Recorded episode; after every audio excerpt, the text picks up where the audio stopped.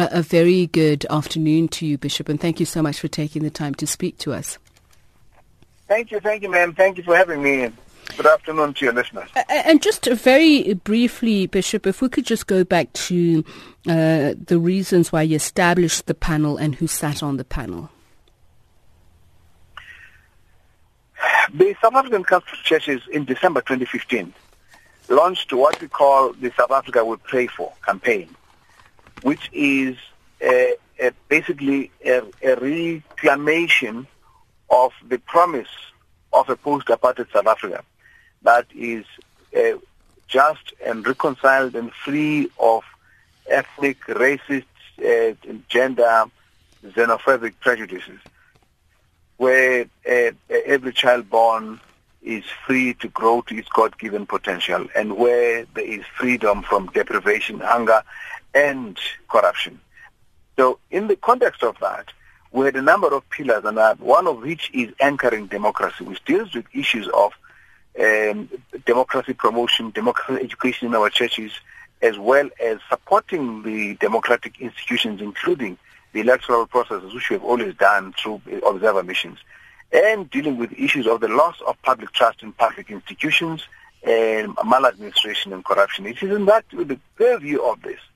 But uh, when we had these, these kind of the Gupta revelations of uh, Jonas and, and Mentor in, in, in early 2016, we then urged the ANC to act on these matters. And they said, oh, we're going to have an NEC want to with the matter. And the NEC happened. And they said, let's have it, um, everyone who has got an issue must come to the office of the Secretary General. Now, soon thereafter, there was a, rather surprising statement um, uh, from from from from from uh, Minister uh, Dlamini who said we can't do anything about this in any proposal. We all got our smallanyana skeletons. All hell will break loose if we talk about these things. And and so we then said, so what then does it mean? Because it means nobody can come to talk to you because you you pledge you won't do anything about them. And in fact, no one even said this is not true. It's almost like it, it's, it's commonplace. Everybody knows we have smallanyana skeletons okay. in in the leaders' movement. So in that context, we established this and said it's so it's just a facility for people to unburden themselves. Okay. It was not an investigation at all. So let's go to some of the revelations, Bishop. And I, I, don't know how much you can tell us, given the fact that you highlight that there were two uh, changes which were unexpected in in terms of the workings of the panel, in which you mentioned that people would come to you to unburden themselves, but also would say. Um, they don't want to speak about it to anybody else and they're afraid of lawyers. What kind of things were people saying? Well, there were uh, there would be people who have been uh, have had to sign off on things that they know they shouldn't sign off on. Uh, because you know if you got uh, powerful people say, telling you that you're going to do this, and they say on top of that, you must do it in a way that you don't get caught. If you get caught, we will not know you. And and and and then and Others had refused and they lost their jobs. And, and you know, I mean, it's, it's a very serious thing, but it's much easier, I think, at the national level, because usually these are kind of fairly big people in terms of stature and ability to survive. But some of the things that you hear from smaller towns are painful because the, the, the, the space is very narrow. And, and once you are caught into that vortex, you can't get out. And one of the things that we are hoping to encourage, uh, uh, I mean, for example, somebody asked me the question today that because the report shows that a minister, a particular minister, uh, appointed certain board members who turned out to be suspect in terms of these processes of, of capture of, of state-owned companies. And, and that minister has moved on and the question I was asked whether I think that minister has a, a corrupt band. And I said, no, I don't think so necessarily. I think that uh, everybody with a, a, a, healthy conscience will recognize when they are in a situation where they shouldn't have been. And maybe by just getting moved to, from that situation to another situation, they're able to recover their compass and be able to behave in the right way. And that's the reason why we're saying to the African National Congress, you know, if you're not conscious, things are really bad. As an organization that's a governing party, do your own soul searching and recover the values that we've always known your organization to have. It is possible. We are actually in the business of promoting the hope that changes people for the better. Mm. And that's also the reason why we're saying that uh, we should not punish people forever. And those people who really are able to come clean with their situation, there should be space for them to find their feet all over again. I, I want to. As a final question, though, Bishop, I understand uh, you talk about another aspect in which your uh, plan to change were uh, what you say you developed an approach of see, judge, act. But how does that work, for instance, if somebody even, uh, as you said, many of your uh, people, the people who came to you said that they were afraid for their lives. Where does the process act, end in the See Judge Act? Um, we had three types of people. The one type of person is the person who does not want ever to be known to have spoken about anything.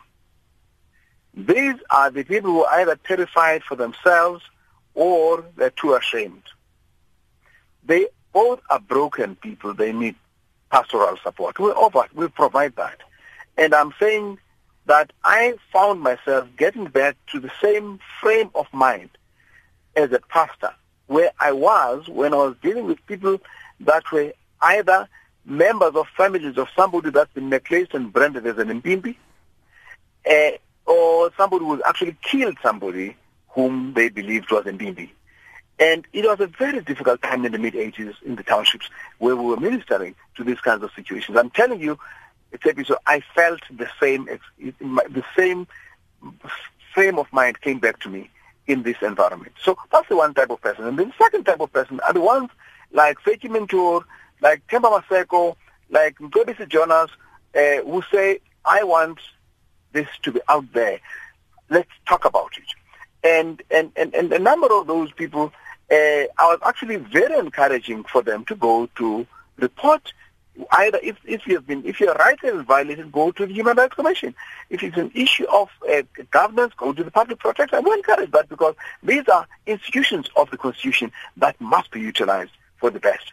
And and and of course, uh, it was, but there were things that uh, of things that obviously didn't go to the public protector because people didn't want to be known. But those went there. That's the second category. The third category of uh, of, of, of, of, of, of people would be those that uh, would be saying, I would like to, I don't want to go to the public protector because I feel it will, uh, I don't want to be, if what's the word, uh, to be to be squealing on, on, on, on my leaders because I'm in the ANC. Uh, but at the same time, I would like to go to the ANC, but I'm not sure that it will be entertained. And you know what? I try to assure them because I had gone to the office of the of the of of of, of the of the Luthuli House, Luthuli House at the uh, uh, instruction of the of our presidium mm. to say let's tell the ANC and ask for their permission to bring people who want to bring staff to them. Because even the invitation to go to the SG's office could only apply to ANC members. Nobody was not a member of the ANC would go there to report. So actually our facility was a much more open facility for people. But I'm saying that we didn't realize at the time how deep it would get to be. We didn't realize how, how, how expansive it's going to be. And when we realized that, we realized that actually we must not be dealing with the individual issues. We should be dealing with the governmental system and how best to bring back a better environment that all of us can actually be able to recover the promise of 1994. Bishop, thank you so much for your time. Bishop Malusi Mpumlwana is, uh, uh, he was speaking at uh, Regina Mundi Catholic Church earlier on presenting that unburdening uh, panel. He's the Council's Secretary General. So let's unpack what we've heard. We on the line now to Executive Director at Corruption Watch, David Lewis. a very good afternoon to you and thank you so much for listening in on that conversation. So Mr. Lewis, uh, I'm going to uh, latch on to the last part of what Bishop Mpumlwana was saying. So corruption by its very nature uh, is, is veiled, it's shrouded in secrecy. Uh, And if there's going to be any action on it, specific information, evidence has to be presented. As he said, their approach was pastoral, but what can happen now, now that this report has been released? Well, you know, I, I don't know the details of, of, of what is contained in the report, but if there is, uh, if there are details revealed that allege corruption, then, you know, what one would hope is that they would be investigated by the criminal justice authorities. Uh, you know, I'm afraid that for the most part that's unlikely to be the case, and that's one of the reasons why we have such a corruption problem in South Africa.